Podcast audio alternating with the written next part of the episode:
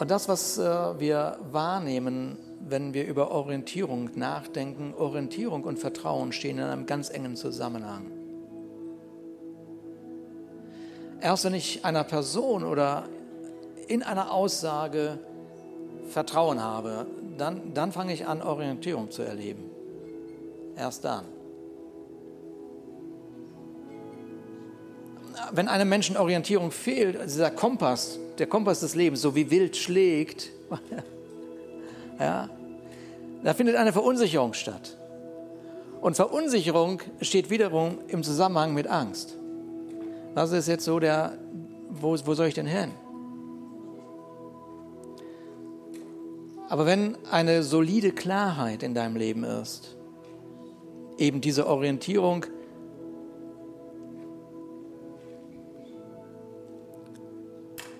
oder diese Perspektive, dann ist da die Hoffnung, dann ist da die Sicherheit, dann ist da diese Energie, die Mut, der, der Mut, die Kraft. Und dann fängst du an, das Leben aus vollem Herzen zu leben. Dann, dann, dann ist das Leben da. Und weißt du, Orientierung zu haben, bedeutet doch, dass ich weiß, wo es hingehen soll. Orientierung zu haben bedeutet, ich weiß, wo es hingehen soll. Und jetzt nimm doch einmal das Thema Ehe oder Erziehung oder Finanzen, Vaterschaft oder Mutterschaft, Mann sein, Frau sein. Nimm doch einfach diese Themen, diese Alltagsthemen. Und die Lebenskarte liegt also vor dir mit diesen Themen.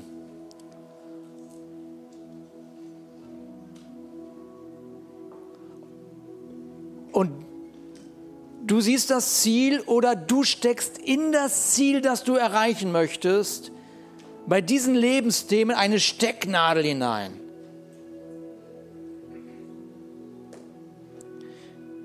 Diese Lebenskarte liegt vor dir und du steckst in das Ziel, das du erreichen möchtest, in bei all diesen Lebensthemen eine Stecknadel hinein.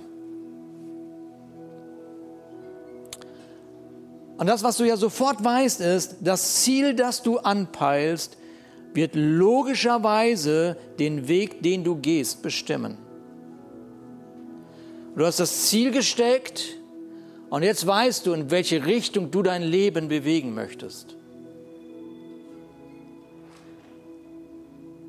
Und vielleicht, während ich dir jetzt vier Fragen stelle, nimm doch mal das erste Wort wahr, was dir sofort in den Sinn kommt, ohne dass du lange nachdenkst. Das erste Wort. Was ist denn das Ziel von der Erziehung deiner Kinder? Was ist denn das Ziel deines Mannseins? Was ist denn das Ziel, was du mit deinen Finanzen hast? Das erste Wort. Was ist denn das Ziel, was du mit deiner Arbeit hast? Das erste Wort. Und merk dir dieses erste Wort. Der Start der Menschheitsgeschichte, der wo alles angefangen hat, beschreibt gleichzeitig auch das Ziel. Und das Ziel war nicht, dass du in allen Bereichen des Lebens erfolgreich sein solltest oder gar in den Himmel kommen solltest. Überraschung. Sondern das Ziel war, dass in allen Lebensbereichen der Schöpfer des Lebens sichtbar sein würde. Und solange diese Bestimmung den Menschen in seiner Lebensplanung bestimmt hatte, war ihm der Erfolg garantiert. Denk nochmal noch mal nach. Was war jetzt das Ziel bei der Arbeit? Was war nochmal das Ziel bei der Erziehung deiner Kinder? Was war nochmal das Ziel bei deinem Mannsein?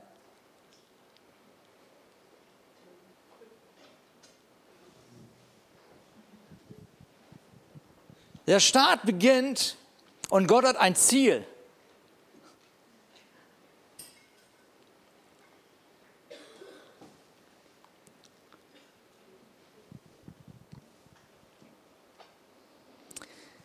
Ein paar Jahre später erlebt diese Welt eine trostlose Orientierungslosigkeit. Und Ein Prophet dachte über das Leben nach. Er dachte darüber nach. Und er dachte sich, was wohl Gott denkt, was gerade los ist. Was denkt Gott über den Zustand der Menschen? Und da er ein Prophet des Alten Testamentes war und das Alte Testament sehr, sehr von dem, von dem Gericht geprägt war, von, von dem, dass, es, dass, dass Gott Grenzen gesetzt hat, äh, die man besser nicht überschreiten sollte, würde ich mich gerne mit ihm unterhalten und sagen, hör mal Jeremia, bevor du das aufgeschrieben hast, was du aufgeschrieben hast, was hattest du gedacht, wie Gott reagieren würde? Würde er das, würde er das bestätigen, was du denkst, was Gott tun sollte? Würde er, würde er genau deiner Einstellung, wie jetzt endlich mal jemand auf den Tisch schauen sollte, oder würdest du immer noch denken, es gibt eine Liebesgeschichte zwischen Gott und dem Menschen?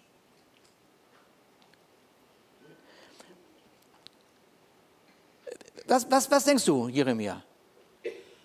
Und ich ahne, dass Jeremia mir so antworten würde. Er würde mir sagen, ich, ich, ich werde ihn ja eines Tages mal fragen.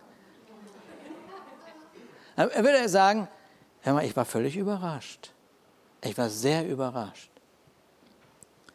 Denn ich hörte, wie Gott mir sagte, denn ich weiß, was für Gedanken ich über euch habe, spricht der Herr, Gedanken des Friedens und nicht des Unheils, um euch eine Zukunft und eine Hoffnung zu geben. Wow! Was ist das? Ich dachte, wir leben in einer herausfordernden, schrecklichen Zeit von Orientierungslosigkeit.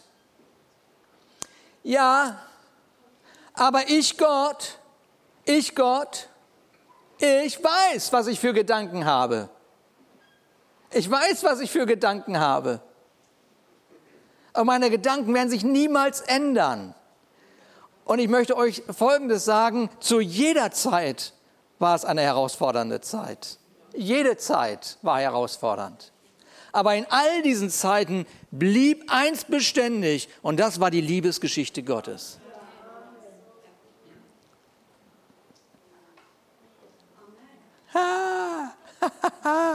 Frieden, Zukunft, Hoffnung. Frieden bringt immer eine hoffnungsvolle Zukunft. Wer den Lebensweg aus dem Frieden heraus startet, hat eine Zukunft und der Weg ist voller Hoffnung. Wer den Lebensweg aus dem Frieden heraus startet und das Ziel, dieses Ziel, was du da benennst, wo du sagst, Ehe, Ehe, ich setze mein Ziel in was? In was? Oh, wir wollen uns lieb haben. Nein, das ist nicht das richtige Ziel. Das ist selbstverständlich, wenn der Vater sich offenbaren soll durch deine Ehe. Finanzen, oh, ich möchte versorgt sein. Ha, das ist das falsche Ziel. Wenn der Vater sich nicht offenbaren kann durch deine Finanzen, wirst du immer hinter der Versorgung herlaufen.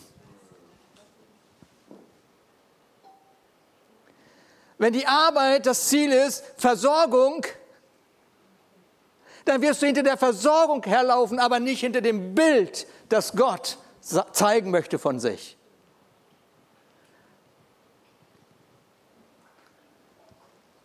Der Prophet, also Jeremia, denkt weiter nach und fragt sich, okay, aber wie ist denn jetzt der Zugang zu dieser Lebensart?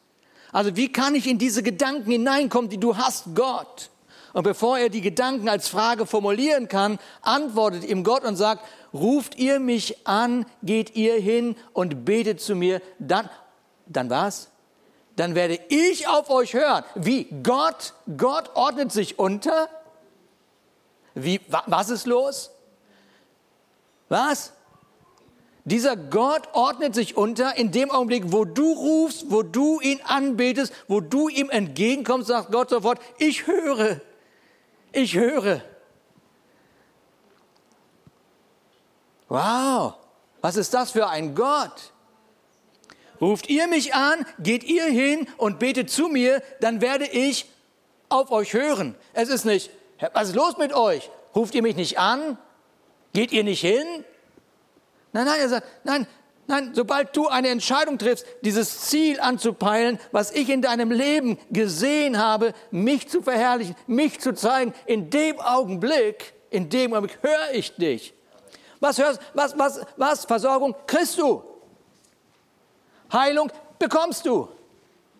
Befreiung bekommst du, weil du das Ziel gesetzt hast. Für den Vater im Himmel ist das Ziel klar, was er mit deinem Leben hat. Und heute Morgen rufe ich dir zu, lass doch mal diese Umwege sein. Hör doch mal auf mit diesen Umwegen. Du kennst doch Umwege. Nimm diese Stecknadel, steck sie in das richtige Ziel und sag, da gehe ich hin, in die Richtung. Mein Leben soll den Vater verherrlichen. Und sucht ihr mich, so werdet ihr mich finden. Ja, fragt ihr mit eurem ganzen Herzen nach mir, so werde ich mich von euch finden lassen. Das hätte, auch Jesus sagen können.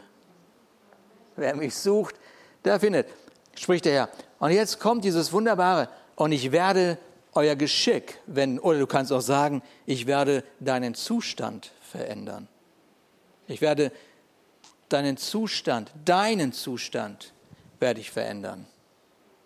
Deinen Zustand werde ich verändern. Aber wie war das nochmal? Wie lautet das Ziel in den Finanzen? Wie lautet das Ziel, was du mit deiner Arbeit hast? Die Geschichte, die Gott mit den Menschen hat, ist keine Geschichte des Gerichts, sondern es ist eine der größten, der schönsten, der bedeutsamsten Liebesgeschichten. Danke, Jesus. Danke, Jesus. Das Herz des Schöpfers, das Herz des Vaters ist den Menschen immer noch zugewandt. Nicht für ein Gericht, sondern um zu retten, um Orientierung zu schenken. Zu retten, die verloren sind, die sich verirrt haben, die voller Schmerzen sind aufgrund dessen, was ihnen andere und sie sich selber angetan haben. Und der Vater hat nichts anderes in seinem Sinn, als seine Liebe sichtbar werden zu lassen. Und er, er, hat beschlossen, er hat beschlossen, ich sende keine Engel als Botschafter in diese Welt. Ich sende keine Engel als Botschafter in dieser, in dieser Welt, sondern geliebte Söhne und Töchter, die aufstehen und einen Vater repräsentieren, der mit ihnen eine Liebesgeschichte schreibt. Ich sende keine Engel, sondern ich sende meine Söhne und meine Töchter, die einen Vater repräsentieren, der mit ihrem Leben eine Liebesgeschichte schreibt. Amen. Amen. Weiter predigen, Tochter. Weiter predigen, Tochter.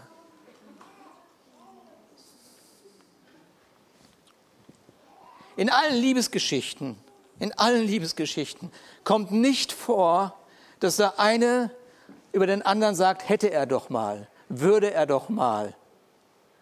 Sondern in allen Liebesgeschichten bleibt die Begeisterung von dem Anfang. Von dem Moment, wo sich die Augen getroffen haben und man gesagt hat, ich für dich und du für mich. Das sind die wahren Liebesgeschichten. Am Wochenende hatten wir unser Powerwochenende letztes Wochenende mit den Online-Bibelschülern, dann ist hier ein neues Ehepaar dabei gewesen und äh, mich vorgestellt, weil die sehen mich ja immer da über online und ich, ich kenne die meisten gar nicht und dann ist es immer ein ganz netter Moment und dann erzählen sie mir, ich, ich, ich frage sie, wie, wie, wie seid ihr denn eigentlich auf unsere Bibelschule gekommen? Wir machen überhaupt gar nicht Werbung und so. Ne? Machen wir so, das machen wir nicht. Naja, wir waren im Urlaub in Bayern und äh, da waren wir in einer Gemeinde und diese Gemeinde, die hat die Bibelschule beworben. Und dann sind wir zurück nach Berlin gefahren und haben gesagt, dann machen wir jetzt die Bibelschule. Und wir werden betreut von der Gemeinde in Bayern. Ja, super. Das finde ich gut. Genau so soll das sein. Und dann erzählen sie, und dann erzählen, erzählen die folgende Geschichte. Also, wir, wir waren unser Leben lang auf der Suche. Unser Leben lang. Wir, wir, wir, haben, wir, haben, wir haben alles ausprobiert Wir, wir, wir haben alles ausprobiert und, und wir sind ganz tief in die Esoterik hineingegangen und wir haben Geistheilungen erlebt und praktiziert. Und eines Tages merkten wir, wir müssen aus unserem Haus fliehen, weil, weil das alles dämonisiert war. Äh, äh, also, also, es war alles dämonisiert. Wir sind Vier Monate konnten wir keinen Fuß in das Haus, in unser eigenes Haus setzen. Wir haben uns versteckt bei unseren, sagt er ja, ich meine, bei meinem Alter, bei meiner, bei meiner Schwiegermutter. Wir haben uns da versteckt. Und, und, und dann, äh, in der Zeit sind wir in, in den Urlaub gefahren. Und während wir unterwegs waren, war da eine Anhalterin, dann gesagt, okay, komm, nehmen wir mit. Und dann setzt sich diese Anhalterin ins Auto und sie, und sie erzählt von Jesus Christus. Und sie erzählt von Jesus Christus und von jetzt auf gleich startet eine Liebesgeschichte von Befreiung und Heilung. Von Befreiung und Heilung, weil der Liebhaber steigt in das Auto, nicht das Gericht. Deine Sehnsucht ehrt mich, ich habe kein Problem dass du in der Esoterik unterwegs bist oder warst. Ich habe kein Problem, wenn du im Buddhismus, in Reiki, in Yoga suchst. Die Religion hat damit ein Problem. Ich Gott nicht. Denn ich bahne meinen Weg in dein Herz hinein. Danke, Jesus. So ist Gott. Gott ist nicht mit allem einverstanden. Er wollte nicht, dass das Haus voller Dämonen wird. Er, was er wollte, ist, dass das Haus voller Liebe wird.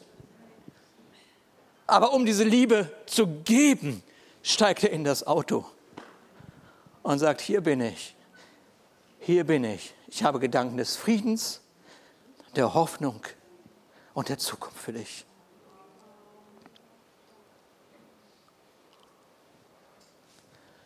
Es gibt ein Buch im Alten Testament, ein Buch im Alten Testament, das hat die Überschrift Das Hohe Lied. Und das beschreibt genau die gleiche Geschichte. Beschreibt genau das. Im ersten Kapitel wird eine Frau beschrieben, die, die, die von sich spricht. Sie sagt, seht mich nicht an, dass ich so schwarz bin, denn die Sonne hat mich so verbrannt. Meiner Mutter Söhne zürnten mit mir was sie sagt, ist also, ich, ich habe keine Attraktivität mehr. Schau mich nicht an. Das, was ich mir vorgenommen habe, habe ich nicht erreicht. Ich kann mich selber nicht mehr ertragen. Ich mag nicht einmal mehr in den Spiegel schauen. Sieh mich nicht an. Ich,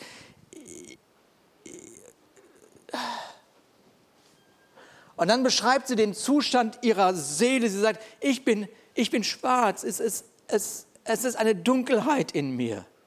Und das ist so ein, ein, ein Bild, dass Umstände, die auf das Leben einprasseln, das Leben gefangen halten können. Umstände haben etwas mit mir gemacht. Sie haben mich meiner Schönheit beraubt. Sie haben mich meiner Schönheit beraubt. Und das Ergebnis ist nicht nur, dass ich dass ich nicht mehr in den Spiegel schauen mag, weil ich mich selber nicht mehr ertragen kann. Nicht nur, dass meine Seele einfach nicht zur Ruhe kommt, weil alles so dunkel ist, sondern sogar auch die, denen, die mir eigentlich ganz nahe sein sollten. Meine Brüder, meine Familie. Meine Familie ist nicht mehr da. Ich bin herausgerissen aus dem, was Schönheit ist. Ich bin herausgerissen aus dem, was das Ziel war. Ich bin herausgerissen. Das ist das Ergebnis. Sie spricht von einer absoluten Orientierungslosigkeit. Und nun, was macht dieser Schöpfer? Gott schaut sich in seiner Herrlichkeit um. Er schaut sich um, sieht diese Herrlichkeit. Er sieht die Herrlichkeit, die Lebensmöglichkeit für dich. Und sie ist für dein Leben, die ist ihm für dein Leben so kostbar, dass er alles tut, um dir einen Weg in dieses Leben zu ermöglichen.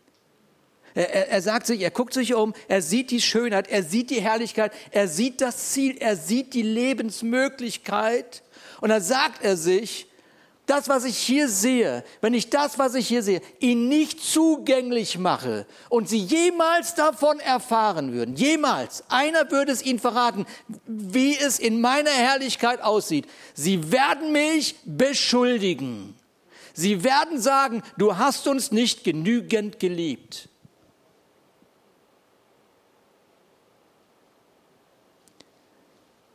Wenn Sie jemals erfahren, wie schön der Himmel ist und ich Ihnen nicht den Weg bereite, werden Sie mich zu Recht anklagen.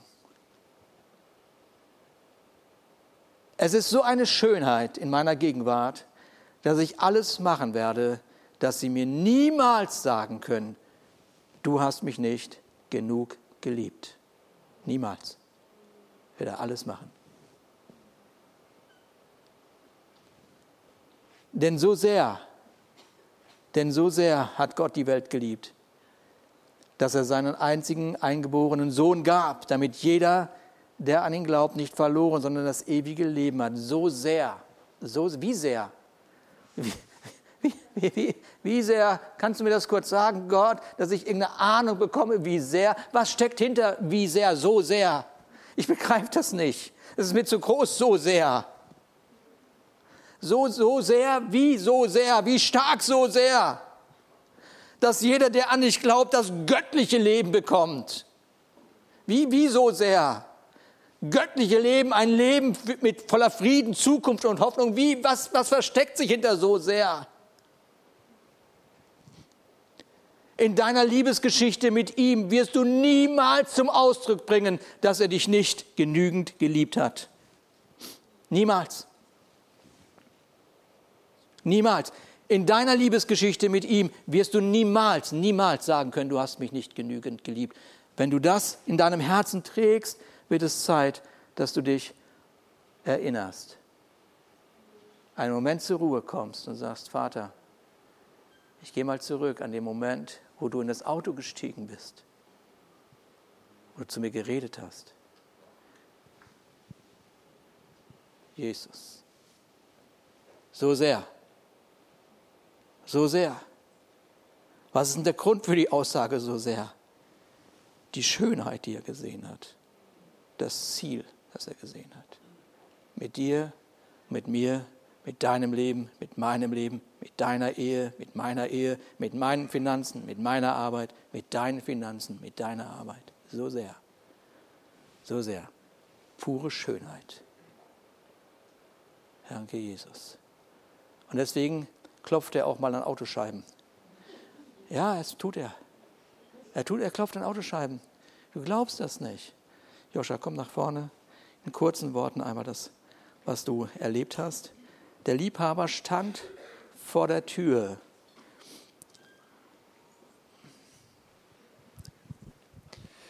Hi ihr Lieben, wir sind äh, vor zwei Wochen, wie wir das jeden äh, jeden Montag einmal im Monat machen in Lübeck, dass wir einfach uns einen bestimmten Stadtteil einfach vornehmen und einfach Jesus fragen, was er empfindet über diesen Stadtteil, was da für verschiedene Punkte sind, wo er Menschen berühren möchte und wir sind einfach dabei, ihn zu fragen und das dann auszusprechen. Und manchmal findet auch Begegnung statt, wie Ruben das gerade schon geteilt hat, einfach mit Menschen. Und wir sind gerade zwischen zwei, zwei Punkten ähm, da wo wir gerade beten wollten. Und auf einmal spüre ich so auf meinem Herzen, dass wir jetzt kurz stehen bleiben sollen vor diesem Edeka. Wir sind auf der anderen Straßenseite. Und ich empfinde ganz stark einfach in meinem Herzen, dass, dass dieser Edeka, dass da irgendwie, das ist so wie als, äh, als wenn es so ein besonderer Ort ist, einfach wo Gott Begegnungen schenken möchte, einfach mit ihm und seiner Gegenwart und mit, auf eine ganz übernatürliche Weise, sei das einfach durch äh, Worte der Kenntnis, also dass du auf einmal einen Gedanken bekommst über eine Person, den du eigentlich gar nicht wissen kannst und den weitergibst und die Person merkt, wow, ich, da, da ist ein Gott, der mich sieht oder dass, dass da Heilung stattfindet, also dass der Heilige Geist wirklich berührt. Und wir sind gerade da und ich, ich weiß es noch, ich habe wortwörtlich gesagt, und Jesus, wir möchten dich bitten, dass an diesem Ort, wir sehen das, wir sprechen das aus und setzen das frei, dass hier wirklich auf einmal diese Worte der Erkenntnis, dass plötzliche Gedanken kommen, Dinge, die man nicht wissen kann. Und in dem Moment fährt vor uns auf den Parkplatz, fährt ein Auto. Es sind alle Parkplätze besetzt, bis auf diese eine Parkplatz vor uns. Und eine junge Frau ist am Steuer, tippt irgendwas ins Handy. Und ich schaue sie an und in dem Moment bekomme ich einen Gedanken über ihrem Leben, den ich eigentlich nicht wissen kann. Und ich Und in dem Moment, wo ich das gerade gebetet habe, und in dem Moment setzt die Frau auch wieder zurück, wieder zurück im Rückwärtsgang auf die Straße und ich merke, der Heilige Geist hat was vor, ich gehe hinterher, klopfe und sage, entschuldigen Sie, das ist jetzt nicht so meine Art, einfach Leute beim, beim Fahren so zu unterbrechen. Ich habe nur, ähm, wir sind Christen, wir sind gerade am Beten, wir wollen einfach äh, diesem Stadtteil segnen, Gutes einfach über ihm aussprechen. Und ich habe ganz stark das Empfinden, dass, äh, dass Gott in ihr Leben eine musikalische Begabung reingelegt hat, eine ganz starke musikalische Begabung. Und die ist nicht nur einfach so zufällig auf ihrem Leben, sondern er möchte durch diese musikalische Bege äh, Begabung, möchte er Menschen berühren, möchte er Menschenleben heilen, möchte er äh, mit ihrer Geschichte auch Menschen wirklich in etwas hineinbringen und, ähm, und Hoffnung aussprechen. Und sie war so, was, total... Uh, verständlich, wenn man auf einmal dem, dem Liebhaber, also nicht mir, sondern Jesus, begegnet und sie fährt wieder zurück auf den Parkplatz, steigt aus und ist total baff und sagt, ich, also ich weiß jetzt gar nicht, was ich sagen soll, ich stehe total neben mir. Äh, sagen Sie das nochmal und wir, wir lassen einfach diese Liebe, die wir empfinden, einfach fließen und sprechen das aus, was wir vom Heiligen Geist bekommen. Und sie bestätigt uns tatsächlich, dass sie Musikerin ist ähm, und dass sie gerade in dieser Woche, ähm, auch wir haben nämlich auch äh, Gedanken bekommen über die Songs, die sie schreiben wird. Und sie wird in dieser Woche, also Montag haben wir sie getroffen, am Freitag würde sie anfangen, ihre ersten Songs einfach zu schreiben und in Melodien zu bringen. Und äh, was wir bekommen haben an Eindrücken war auch, dass da Heilung stattfindet durch ihre Lieder. Und tatsächlich hat sie uns bestätigt sich selber Psychotherapeutin oder Psychologin und ganz viel mit dem Leid von Menschen äh, konfrontiert. Und das, was ihr innigster Wunsch ist, ist einfach durch ihre Musik Menschenleben einfach zu berühren, durch ihre Geschichte eine Geschichte zu erzählen.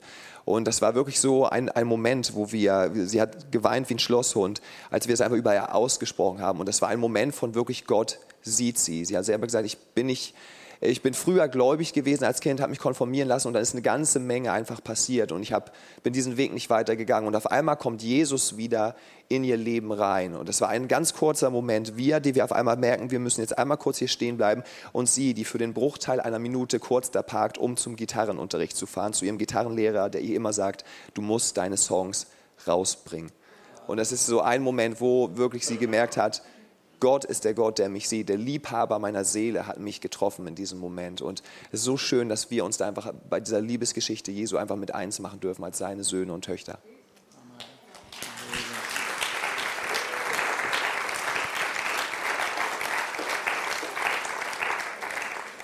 Die Geschichte startet, diese Geschichte startet mit, ich, ich, ich kann mich nicht ertragen, ich kann nicht in den Spiegel gucken, aber am Ende hören wir, wie sie sagt, lege mich wie ein Siegel auf dein Herz, wie ein Siegel auf deinen Arm, denn Liebe ist stark wie der Tod und Leidenschaft unwiderstehlich wie das Totenreich. Eine völlig veränderte Situation. Warum möchte sie so sehr verbunden sein? Was ist der Grund in ihrem Herzen, dass sie sagt, von jetzt an verbunden, so nah, wie es nur eben geht. Wie ein Siegel möchte ich sein an deinem Arm. Warum kommt, konnte sie, die vorher nicht mehr in den Spiegel schauen, jetzt zu dieser Aussage kommen? Lege mich wie ein Siegel auf dein Herz. Wie kommt sie dazu? Weil sie eine Liebe kennengelernt hat, wo sie versucht zu beschreiben, also wie stark ist, wie stark ist diese Liebe. Und sie, sie, sie sucht nach Worten. Sie, und es fällt ihr nichts anderes ein. Also, also was ist das Stärkste, was ich jemals, was, was mir jemals begegnet? Also das Stärkste, was unüberwindbar ist für mich als Mensch. Was, was ist das? Dann sagt sie Tod. Okay. So stark ist die Liebe. Weil Liebe und Tod, das kommt nicht irgendwie zusammen, aber sie sucht nach Worten, sie versucht zu begreifen, was ist das für eine Liebe? Es ist eine, eine, eine Liebe, die so stark ist, dass sie eine unwiderstehliche Leidenschaft zum Ausdruck bringt.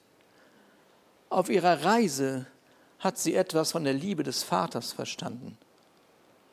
Und diese Welt, die in dieser Unruhe ist, braucht genau dieses Statement von Söhnen und Töchtern.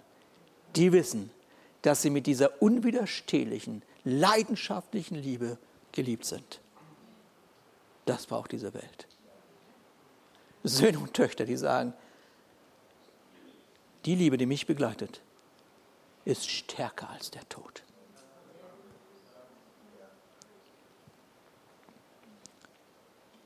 Der Sohn bahnt deinen Weg. Der Sohn bahnt deinen Weg in das Herz des Vaters. Er bahnt deinen Weg. Du bahnst ihn nicht. Der Sohn bahnt den Weg. Und du wirst ihn niemals anklagen können, dich nicht genug geliebt zu haben. Und während du ihn sogar anklagst, bleibt er in seiner Liebe. Noch in deinem inneren Zorn gegenüber Gott und den Menschen bleibt er in seiner Liebe. Und den Unterschied wirst du machen, wenn du nicht nur von der Liebe weißt, sondern wenn du in der Liebe bist. Nicht, wenn du weißt, sondern wenn du in dieser Liebe bist. Und das hohe Lied beschreibt eine Geschichte, in der es um Intimität, Identität geht, Zuspruch geht, Zugehörigkeit geht und Intimität und Bestimmung. Das ist die Geschichte, die diese Frau geht. Sie erlebt Identität, indem ihr zugesprochen wird. Ein permanentes Zusprechen in ihr Leben hinein, wer sie ist, wie sehr sie geliebt ist, was sie bedeutet, was sie macht mit ihm, dem Schöpfer. Ständig erlebt sie diesen Zuspruch. Dieser Zuspruch führt sie in die Identität. Und plötzlich erlebt sie eine Zugehörigkeit. Und Zugehörigkeit bedeutet, ich bin in einer Intimität mit dem, der mein Leben ist.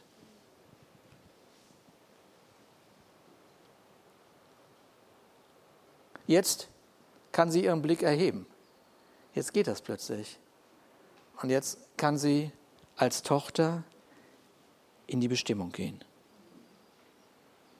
Jetzt steht sie auf, guckt sich um, sieht die Orientierungslosigkeit und sagt, die Liebe ist stärker. Die Liebe ist stärker. Als uns vor ein paar Wochen hier in Deutschland diese Nachricht erschüttert hat, dass zwei Zwölfjährige eine andere Zwölfjährige erstochen haben. Äh,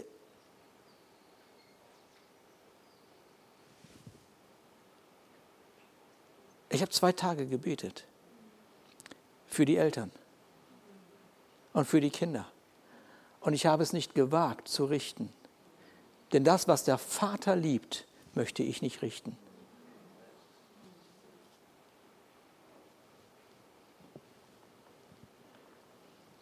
Das, was der Vater liebt, werde ich nicht richten. Aber das, was ich tun kann, ich kann die Liebe des Vaters beten über diese Welt, über diese Verlorenen, diese Orientierungslosen.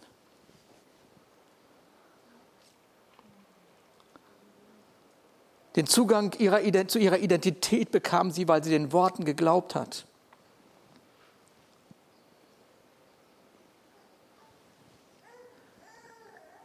Den Zugang zu dem Zuspruch, den sie dringend benötigte, erhielt sie, weil sie sich fokussierte auf den, der sprach. Und heute Morgen spricht er, dieser Vater. Hör seine Stimme. Ihre Zugehörigkeit, ihr Zuhause, ihre Heimat formte sich, weil sie nicht mehr gefangen war in der Vergangenheit, die ihr die Orientierungslosigkeit beschert hatte. Der Sohn bahnt ihr den Weg in das Herz des Vaters. Doch Gottes Erbarmen, sagt das Neue Testament, ist so unbegreiflich groß. Ist so unbegreiflich groß, ist so unbegreiflich groß. Ich, ich, ich, ich fasse es nicht. Es ist so, als wenn er wie diese Sulamit, diese Braut da steht und sagt, ich, ich, ich begreife das nicht. Und ich suche nach Worten, ich schreibe einfach unbegreiflich. Vielleicht könnt ihr ja 2023 damit was anfangen. Unbegreiflich. Ich, ich, vielleicht unbegreiflich. Mir fehlen die Worte. Unbegreiflich. Denn wir waren tot, wir waren orientierungslos, aber er hat uns so sehr, so sehr, wie sehr, so sehr, kannst du das benennen? So, so sehr. So, so, so sehr, weil ich die Schönheit gesehen habe in meiner Gegenwart.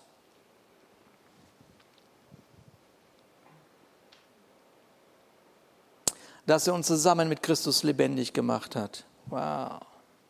Das ist Gnade. Das ist einfach Gnade. Der Sohn ist die Gnade. Und zusammen mit Jesus Christus hat er uns von dem Tod auferweckt. Und zusammen mit ihm hat er uns schon jetzt einen Platz in der himmlischen Welt gegeben, weil wir mit Jesus Christus verbunden sind. Warte mal, lass mich das nochmal verstehen. Warte mal. Äh, äh, wenn ich das Ziel setze, wenn ich das Ziel richtig setze, also ich setze das Ziel, die Stecknadel, Ehe, was, was ist dann? In dem Augenblick habe ich einen neuen Platz. Ja. Wenn du dein Leben dafür gibst, dass der Vater sich verherrlicht, wie auch immer die Lebensbereiche heißen, sagt er dir, ich gebe dir einen Platz an meiner rechten Seite. Und zwar in meinen Sohn Jesus Christus. Ach ja. Wow. So Gott schenkt uns wie dieser Braut, dieser Sulamit im, im Alten Testament seine ganze Aufmerksamkeit. Und er tut alles dafür, dass du in die Fülle dessen kommst, was Gott, Gott unter wahrem Leben versteht. Okay. Vielleicht musst du heute Morgen nur einmal dein, dein Leben auf den, auf den richtigen Startpunkt setzen. Und vielleicht musst du einfach diese Stecknadel für das Ziel mal da rausziehen, wo es jetzt steckt. Also okay, ich nehme das da jetzt mal raus. Okay. Und ich orientiere mich neu. Da, der Vater soll sich verherrlichen. Der Schöpfer soll sich verherrlichen. Ich will das Spiegelbild eines wunderbaren Gottes sein.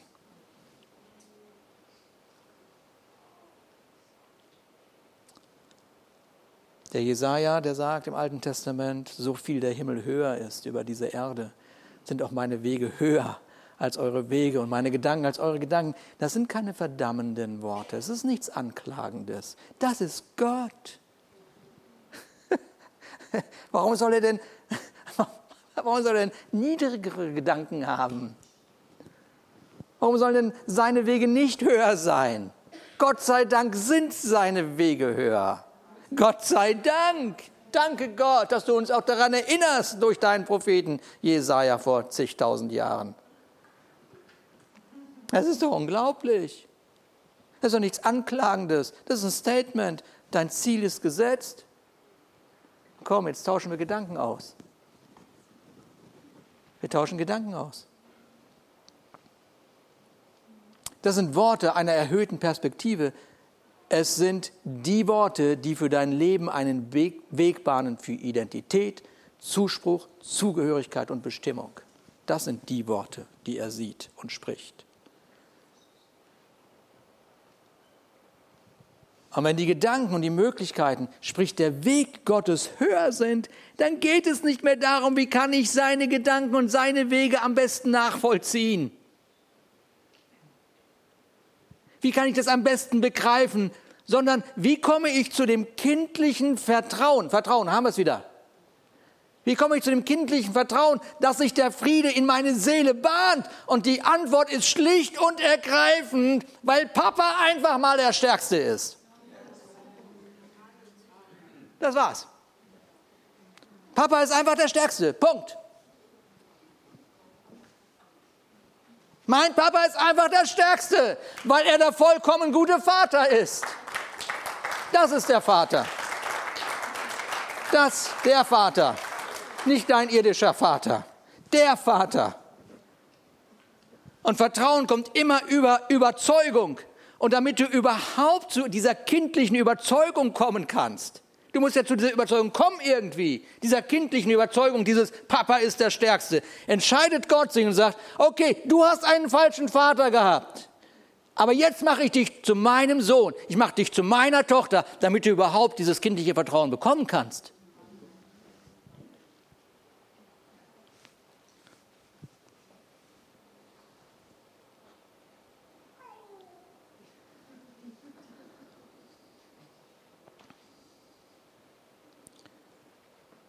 Der, der, der, Johannes ist so sehr davon überwältigt, von diesem Gedanken. Warte mal, also mein kindliches Vertrauen kommt nicht durch Anstrengung? Nein. Strengt sich, strengt sich die Tochter da gerade an? Nein, die strengt sich gar nicht an. Die sitzt da und weiß, Mama ist die Stärkste. Mama ist die Stärkste. Die sitzt da und sagt, alles ist gut. Ist es anstrengend? Nein, es ist nicht anstrengend. Ich habe die vollste Aufmerksamkeit. Ich muss nur einmal, äh, und dann passiert sofort was hier. Da siehst du zwei Mütter, aber rennen. Da, da, da, da gibt es ja überhaupt gar nicht, da, da denkt man ja gar nicht dran an. Habe ich genügend Aufmerksamkeit? Bin ich immer noch nicht geliebt? Nein, ein Blick in die Augen dieser Kinder und schon brichst du zusammen und sagst, ich mache alles für dich, ich mache alles für dich.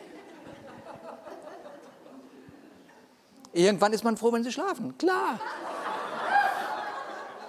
Es gibt auch diese Zeiten. Aber die Liebe ist stärker. Die Liebe ist stärker.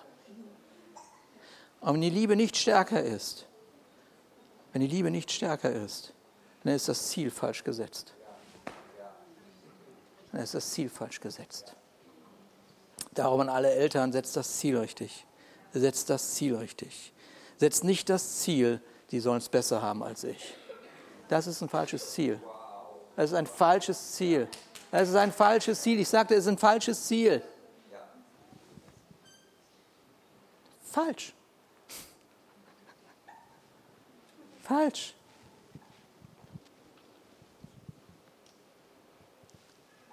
Seht, welch eine Liebe hat uns der Vater erwiesen, dass wir Gottes Kinder heißen sollen.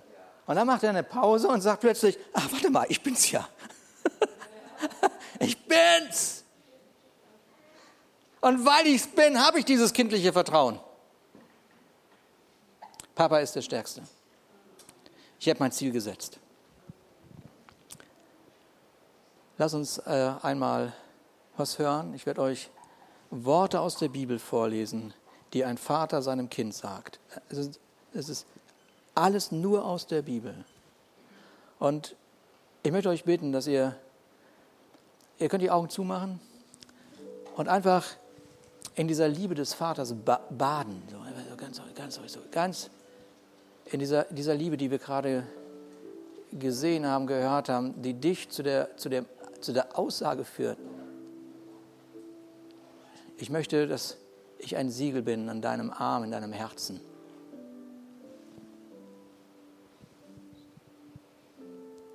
Ich kenne dich ganz genau,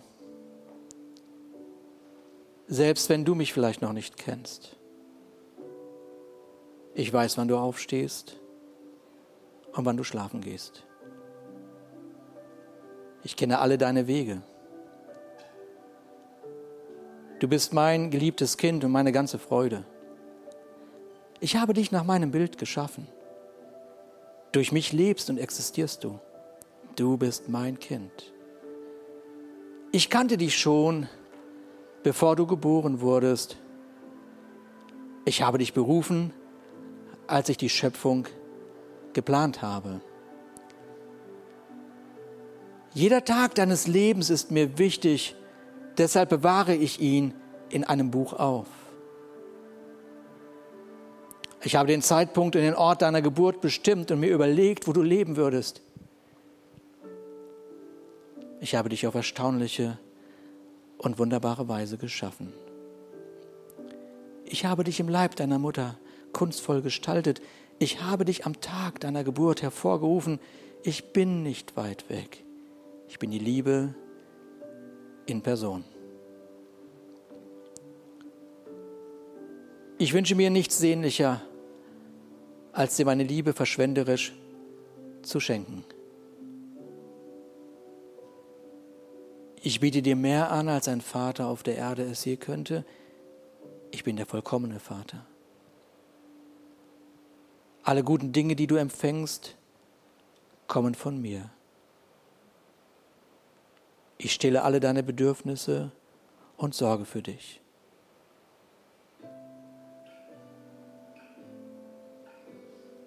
Ich habe Pläne für dich, die voller Zukunft und Hoffnung sind. Ich liebe dich mit einer Liebe, die nie aufhören wird. Meine guten Gedanken über dich sind so zahlreich wie der Sand am Meeresstrand. Ich freue mich so sehr über dich, dass ich nur jubeln kann. Ich werde nie aufhören, dir Gutes zu tun. Du bist für mich ein kostbarer Schatz. Ich wünsche mir zutiefst, dich fest zu gründen und deinem Leben Halt zu geben.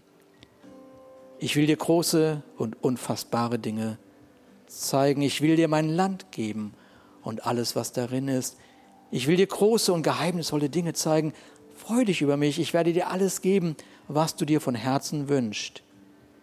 Denn ich bin es, der beides in dir bewirkt, den Willen und die Kraft zu tun, was mir gefällt. Ich kann viel mehr tun, als du dir vorstellen kannst. Ich tröste und ermutige dich und ich gebe dir Kraft. Meine Barmherzigkeit ist grenzenlos. Wenn du mich rufst, höre ich dich und rette dich aus jeder Not. Wie ein Hirte für deine, seine Schafe sorgt, so sorge ich für dich und ich leite dich. Eines Tages, eines Tages werde ich alle deine Tränen trocknen. Ich werde jeden Schmerz wegnehmen, den du auf dieser Erde erlitten hast. Ich bin dein Vater und ich liebe dich genauso wie meinen Sohn Jesus. Meine Liebe zu dir zeige, zeigt sich in Jesus. Er ist ganz und gar mein Ebenbild. Er ist gekommen, um zu zeigen, dass ich für dich bin und nicht gegen dich. Um dir zu sagen, dass ich dir deine Sünden nicht länger anrechne. Mein Sohn ist gestorben, damit du und ich versöhnt werden können. Sein Tod ist der höchste Ausdruck meiner Liebe zu dir.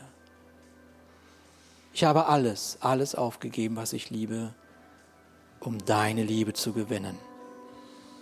Und wenn du meinen Sohn Jesus annimmst, nimmst du mich an. Nichts, nichts kann dich von meiner Liebe trennen. Komm nach Hause. Komm nach Hause. Komm nach Hause. Und ich werde das größte Freudenfest ausrichten, das du je gesehen hast. Ich bin immer dein Vater gewesen. Immer. Und ich werde immer dein Vater sein. Und ich frage dich, willst du mein Kind sein? Ich erwarte dich. In Liebe, dein Papa.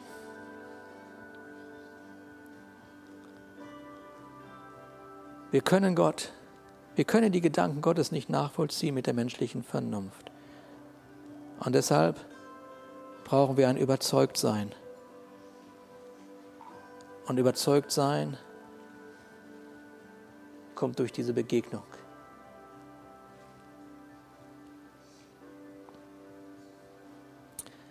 Wir wurden für die Herrlichkeit geschaffen, vor Grundlegung dieser Welt wurden wir für diese Größe, für diese Herrlichkeit, für diese Größe gemacht und vorherbestimmt. Dieser Vater richtet unser Leben so ein, dass wir nichts anderes als großartig sein können. Es geht nicht anders. Du hast von daher ein Recht zu glauben, dass du unbeschreiblich und unwiderstehlich bist. Ganz einfach durch die Art, wie du geschaffen wurdest. Das ist mein Vater. Das ist mein Gott. Er liebt uns. Ganz einfach. Er liebt uns. Ganz einfach. Nicht mehr und nicht weniger. Das ist mein Gott. Seine ganze Aufmerksamkeit ruht auf deinem Leben.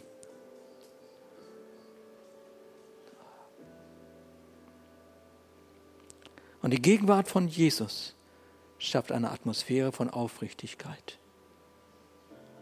Weil es in der Gegenwart von Jesus überhaupt keine Angst gibt. Denn es ist eine Liebesgeschichte, keine Begegnung mit dem Gericht. Danke, Jesus. Amen.